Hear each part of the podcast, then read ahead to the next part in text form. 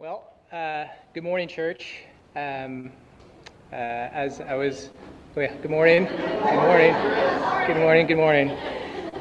So for those that I know, I'm Chris LaPointe. I'm one of the elders here at Wayside, and I was thinking, how to segue from that particular topic into my sermon. And for those who weren't here last week, we're in the book of Acts, chapter 15. And so John Cervic back over there did a fantastic job covering a lot of ground. And it was around this idea that the gospel is the gospel. Like, we don't need to add to God's word, right? It is about the essentials of the gospel. And so so I think that, as we think about like what he covered, right, there is a disagreement about this requirement for being circumcised, that you needed to be circumcised in order to be a Christian. And then, that was taken to the Jerusalem Council. And then Paul and Barnabas, who traveled there to get the verdict, came back and shared it with the church. And certainly, for the Gentile Christians, they were, very much excited that adult circumcisions were not required. But more importantly, and this connects with what Ben just shared, there is clarity on the doctrine of salvation, right? Praise God. We are saved by his grace alone, by our faith in Jesus Christ. And so that's really, I think, very important as we think about where we go from here as a church and as Christians. And so today we'll talk about, which is really interesting, is like after this epic win, right, for the clarity around like what is salvation and not adding to the gospel, Paul and Barnabas got into a disagreement themselves. And it was about who to take with them on their next missionary trip. And, Paul was focused on the mission. Barnabas was focused on second chances. Who was right? Who was wrong in this? And as we'll see, church, that's not really the point. And so actually, let me pause for a moment and pray, especially in light of just the things we're about to talk about, that God would reveal his point for us this morning. So if you'll bow your heads with me. Heavenly Father, you are the only source, the standard of what is good and right and holy. As we look at Paul and Barnabas and their disagreement, I pray that we'd avoid reading our culture into the text. I pray that we would see their differing hearts in this pivotal moment in their ministry, and that we would see what you have for us in that we would. It would help us grow as followers of Jesus Christ. And Father, we pray this in his mighty name. Amen. So church, speaking of being, of differing hearts, of being internally conflicted, let's talk about the heart of our culture. We live in a society that oscillates between extremes. Right? On one side, we have this pandering to individualism. On the other side, we have destructive accountability. And both are just terrible examples for us as Christians. And so let me explain. So y'all complete these phrases for me. Live your best life. You do. Yeah, so y'all know these well. That's not a good thing, by the way. So to summarize, what are those phrases saying, right? You do what you think is best, right? What you enjoy, what suits you best. You do what makes you happy, right? And all of this is about greedily indulging in self, in you, right? It just makes an assumption that you know what's best for yourself. Like, you be your own God, in other words. And this is really the unhealthy encouragement of the world. And here's the irony, right? So you do you, but you post the wrong thing on social media, what happens? You're canceled, right? Is that the symbol for, I don't know, like I'm not up with all of the new stuff. I didn't even know like which social media platform people use these days, but especially the kiddos. So you're canceled, right? There is no grace. There are no second chances, right? And this is the destructive accountability of the world that we live in. And so, church, these examples of these cultural examples, right, of encouragement and accountability, they're clearly unbiblical.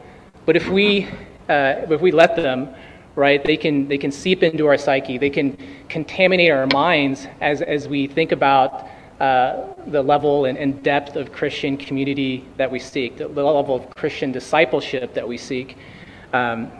Just as an example, do we tend to surround ourselves with other believers that will always support what we want to do? Do we struggle to share our sin struggles because we fear rejection, right? Just being canceled by others. And so, church, here's the problem: without the right encouragement, without the right accountability, we will end up on spiritual desert islands going nowhere in our faith. And so that's really our main point for today. So as we unpack this passage, we'll see how Paul and Barnabas, even in this sharp disagreement, each provide an important aspect of encouragement and accountability that we have to be considering for our spiritual growth. So please turn with me now to Acts chapter 15, verse 36. So first, spiritual growth requires Christian encouragement. And so we'll see what this looks like in our first verse for today. So in verse 36, we see that Christian encouragement is investing in deep relationships. So let's look at what it says here. After some days, Paul said to Barnabas, "Let's return and visit the brothers and sisters in every city in which we proclaim the word of the Lord and see how they are." So after some days, Paul said to Barnabas, who is Barnabas? Who is he to Paul, right? So let's actually unpack this verse in context. So Barnabas, his name means son of encouragement, which is interesting, right? God gives names to people throughout the Bible that have meaning. And he definitely filled that role for Paul. He was more than just his traveling companion. He invested in Paul as his advocate and mentor. So I don't know if you all remember this, but it was Barnabas, out of all of the disciples, right? And this was back in Acts 9. He was the only one that was willing to vouch for Paul when all of the Jerusalem believers were skeptical of his conversion, right? Isn't that the guy that was just murdering our people and persecuting us? So Barnabas was the one, right? And Barnabas also sought out Paul to help teach the new believers in Antioch in Acts 11. Barnabas was the one who accompanied Paul, right, on his first missionary journey in Acts 13. So Barnabas was the one that was with Paul and was with him during his early growth, right, from an early believer into becoming, as we know him, the greatest missionary that the church has ever known. Back to our passage. So now we see Paul and Barnabas talking, right, about their second missionary trip. And so hopefully you can see how fitting it is that Paul is now modeling, right, in his question to Barnabas, what he had likely modeled for them, right? Paul wants to invest in a relationship with his new brothers and sisters in Christ and see how they are. He knows these early believers, right, have likely encountered persecution. He knows that there's probably similar doctrine challenges, right? Similar to what the church at Antioch was experiencing out there at each of these other churches. He knows that they need to be cared for, right, in order to grow as followers of Christ. And so, in this just one simple verse and the context surrounding it, we can see just this picture of what Christian encouragement should look like. It's more than just sharing an encouraging verse every now and then. You know, it's more than just showing up for a Bible study. Christian encouragement is an investment. It's an investment in deep relationship with other believers. It's about checking in regularly, right, to see how they're doing. It's a willingness to spend our time, our energy, our resources to help them become more and more Christ-like. And so we see this model of the relationship between Paul and Barnabas, and we see it in the focus of their second mission. So let's read what we see next. So we read next that Christian encouragement is about having grace and patience with the failure of others. So let's look at verses 37 and 38. So Barnabas wanted to take John, called Mark, along with him also. But Paul did not think it wise to take him because he had deserted them in Pamphylia and had not continued with them in the work.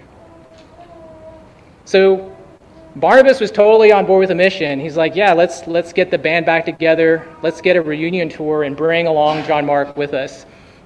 And yes, this is the same John Mark that deserted us and returned to Jerusalem in Acts 13. So the Bible, and y'all can go back and look at that later, but in Acts 13, it's like one verse. The Bible doesn't specify why John Mark left them. But we do know this. If you look at the earlier verses in Acts 13, it was after kind of a pretty intense encounter with demonic opposition. So I don't know if you remember Bar-Jesus and, you know, Paul and Barnabas trying to share the gospel, and this Bar-Jesus character, this magician, was opposing them. And it got pretty intense, and so maybe Barnabas, after seeing that, was like, look, I'm just not prepared for the dangers and hardships of being a missionary. You know, maybe he needed mentoring and time to grow in the Lord. We don't know, but in any case, Barnabas, he's not content to just let John Mark go live his best life, right? He wants to pour into John Mark. He wants to encourage him with grace and patience, despite his mistakes. He sees potential in him, right? He wants to bring him along for the second missionary trip. And so, church, we have the benefit of being able to see the entire story of the Bible. And so, jumping ahead, we know that John Mark was ultimately called back into Paul's service. And, of course, we know John Mark as the Spirit-inspired author of the book of Mark, the Gospel of Mark. And so, that's quite a comeback story, right? And it all started with Barnabas being there for John Mark. So Barnabas shows us that Christian encouragement requires believing in our brothers and sisters in Christ, even when they fail. He teaches that Christian encouragement, it's about relentlessly pursuing others in relationship. We don't give up on our brothers and sisters in Christ. And so, church, as I think about my own walk and where I needed encouragement, it's really kind of a tale of two different stories. And so the first takes us back to June of last year. Actually, it might have been like right around this exact same time. Our third, actually it was, I should know when our boy was born, June 28th. So our third boy, little Liam, was needing to be delivered early because of pregnancy complications. And so on the day before, so he was born, and on the day before we were about to head home from the hospital, he started suffering from severe respiratory issues and had to be whisked off to the NICU. So, you know, that was obviously like a super stressful time. We were shaken for sure. We had faith that God was with us, but, you know, Lord knows we needed encouragement. So we reached out to our Wayside community, and praise God, you know, they were there for us. Y'all were there for us. So y'all really covered us with this. You wrapped your arms around us, and you covered us with, but really it was like a blanket of check-ins, with of prayer, of just follow-up and reminders of God's. Sweet reminders of God's goodness and faithfulness, and so that sustained us. That that helps strengthen our trust in God's plan for our family. And this is the power of Christian encouragement, right, at work. So at the same time, so that's one side. On the other side, there are times in my walk where I put myself on an island. Have you, any of y'all done that? You know, you're is it already up there? Sweet. So the world is really just beating against your shore, right? You're starving spiritually, but instead of like going out and seeking out encouragement, right? You kind of want to go at it on your own. You try to go it on your own. And so where do you end up? You just end up in the surf, right? Churning in conversations with yourself, going nowhere, still lost.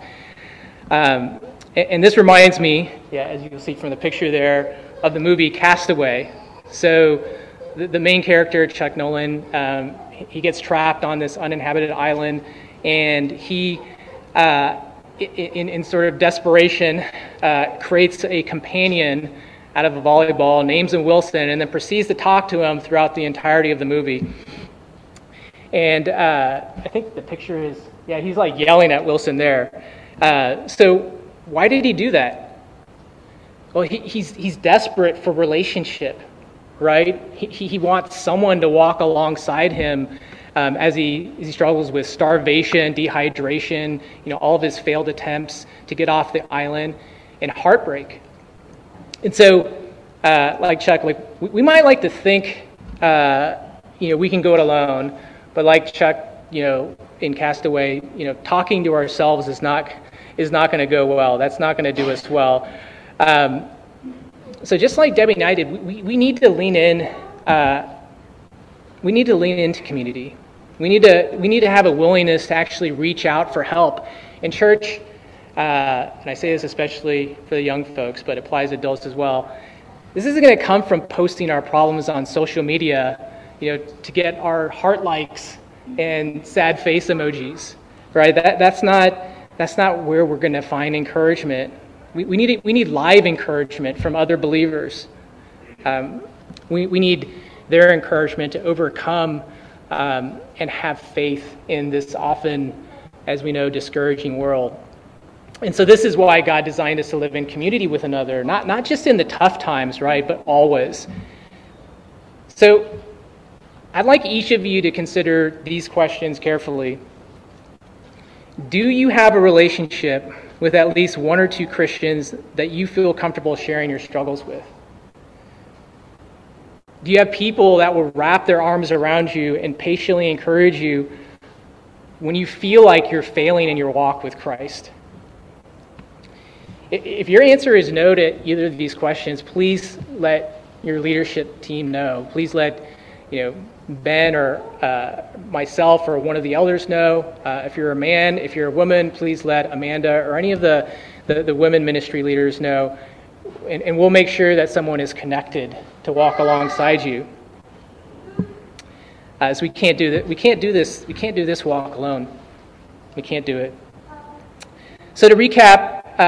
We've learned that our spiritual growth requires encouragement in the context of what? In the context of deep relationships, right, with other believers that will pursue us, right, full of grace and patience even when we falter.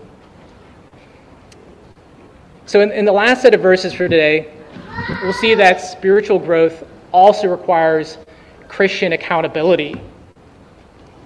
And so verses 38 through 39, we see that Christian accountability is a willingness to shine light on sin and follow up on it.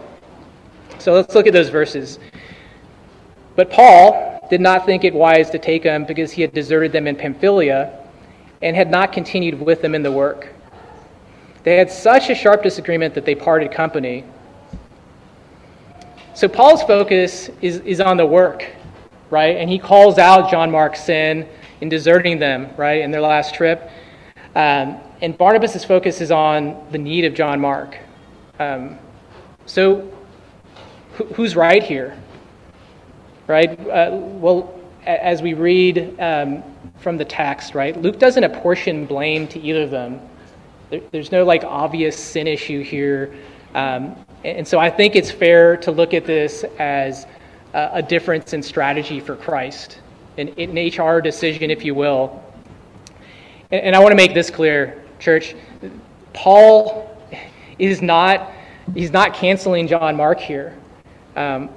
In fact, Paul, as we know, keeps tabs on John Mark's spiritual growth, and he calls for them. He actually calls for him later in Second Timothy 4:11, saying, "Only Luke is with me. Bring Mark with you when you come, for he will be helpful to me in my ministry."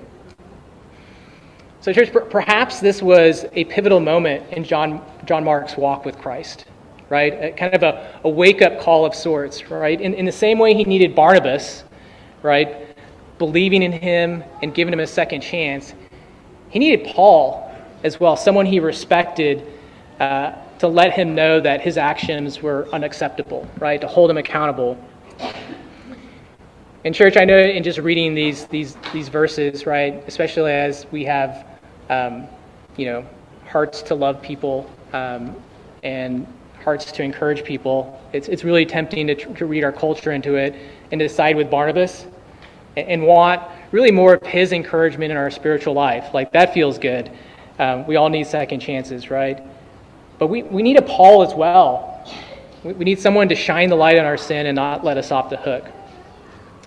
You know, sometimes we feel like we're on the spiritual hamster wheel, going nowhere in our faith. This is the type of accountability that reminds us to get off, right, and keep moving forward. So lastly, we see that Christian accountability is focusing others on God's glory. So let's look at our final verses. So what happened after the disagreement? They parted ways, and Barnabas took Mark and sailed for Cyprus, but Paul chose Silas and left, commended by the believers to the grace of the Lord. He, Paul, went through Syria and Cilicia, strengthening the churches. So that's great. So they went on, right? And given how close Paul and Barnabas were, right, in their ministry and just the history that they had together, you have to imagine, like, this split was really hard on them both, right? So did they hang up their ministry sandals? They just put them on the rack and go about, living their best life? Did they just go off and brood in a corner? No, right? They chose new ministry partners, and they went on with the ministry of the gospel. So Paul, as we read from the verse, went on with Silas, strengthening the churches. And we know Barnabas went on discipling John Mark, taking him along to Cyprus. So both did the work that they were called to do for God's glory in Christ. And their split actually, it furthered the spread of the gospel, right, instead of impeding it. And as Paul was strengthening the churches, right, with his physical presence, we know that he also followed up by writing the epistles, right, all of these letters to the churches of encouragement and accountability. So let's look at a few examples of the what we call doxologies. These are sort of praises to God contained in his letters to the churches. And they should come up on the screen behind me. So Romans 11:36 says this, "For him and through him and to him are all things, to him be the glory forever." Ephesians 3:21 says, "To him be the glory in the church and in Christ Jesus throughout all generations, forever and ever." And Philippians 4:20 says, "To our God and Father be glory forever and ever. Amen." So Paul, right, despite being the greatest missionary the church had ever known, he was always pointing others away from his greatness, right, and to the greatness of God. He always ascribed all glory to God. So just to summarize here, Paul and Barnabas, right, they faced lowlights in their lives. They faced, highlights in their lives and in their ministry, but they always stayed focused on the mission. And so their perseverance for Christ reminds us that Christian accountability, it requires refocusing ourselves, right, always on God's glory alone. So regardless of what circumstances we're in. So church, by way of illustration, I just want to say that I'm not a perfect leader. I'm going to let you down. and nobody knows what disappointment I can be more than myself, my wife, my close friends, and elders. And I say this, I don't know why that's making me weepy, but I say this to make the point that we all need accountability, right? So I'll tell you a story. Some of you heard this before, of a story where the story is where this need for accountability became most obvious to me. I can't even remember the year now, but I was an early believer and was on a date with my sweet wife Debbie, and she managed to find a sitter, and we were at a lounge, a hotel lounge across from the restaurant where we were going to have dinner, and we were chatting it up, having just good conversation. And as Debbie often does, she wants to transition away from the small talk and get into some deeper conversation. And so her leading question was this: how is your heart? And how is your heart? I was like, what does that even mean? So apparently this question just kills it with the women. They'll go on for hours based on just that one question. But it made me just really uncomfortable. And church, I'll be honest, I did not handle it well. So my defense mechanism kicked in, and I basically said it was a lazy question. So y'all can gasp now. And I need a more specific question. And y'all can guess how date night went from there. So why did I react that way, right? Why would I feel defensive? And so for a while, I thought it was because I'm a man. I don't answer questions about my heart. But in retrospect, I was uncomfortable because I had no idea where my heart was. I didn't even know how to start answering that question. I hadn't been thinking about my heart, and I hadn't been sharing my recent sin struggles with anyone. And if I'm being honest, like my heart was not focused on God's glory. And so, church, the point is sometimes we aren't able.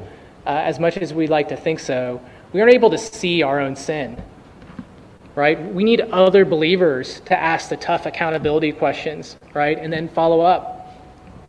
And this can't happen if we're living on a spiritual desert island, talking to Wilson, the volleyball, right?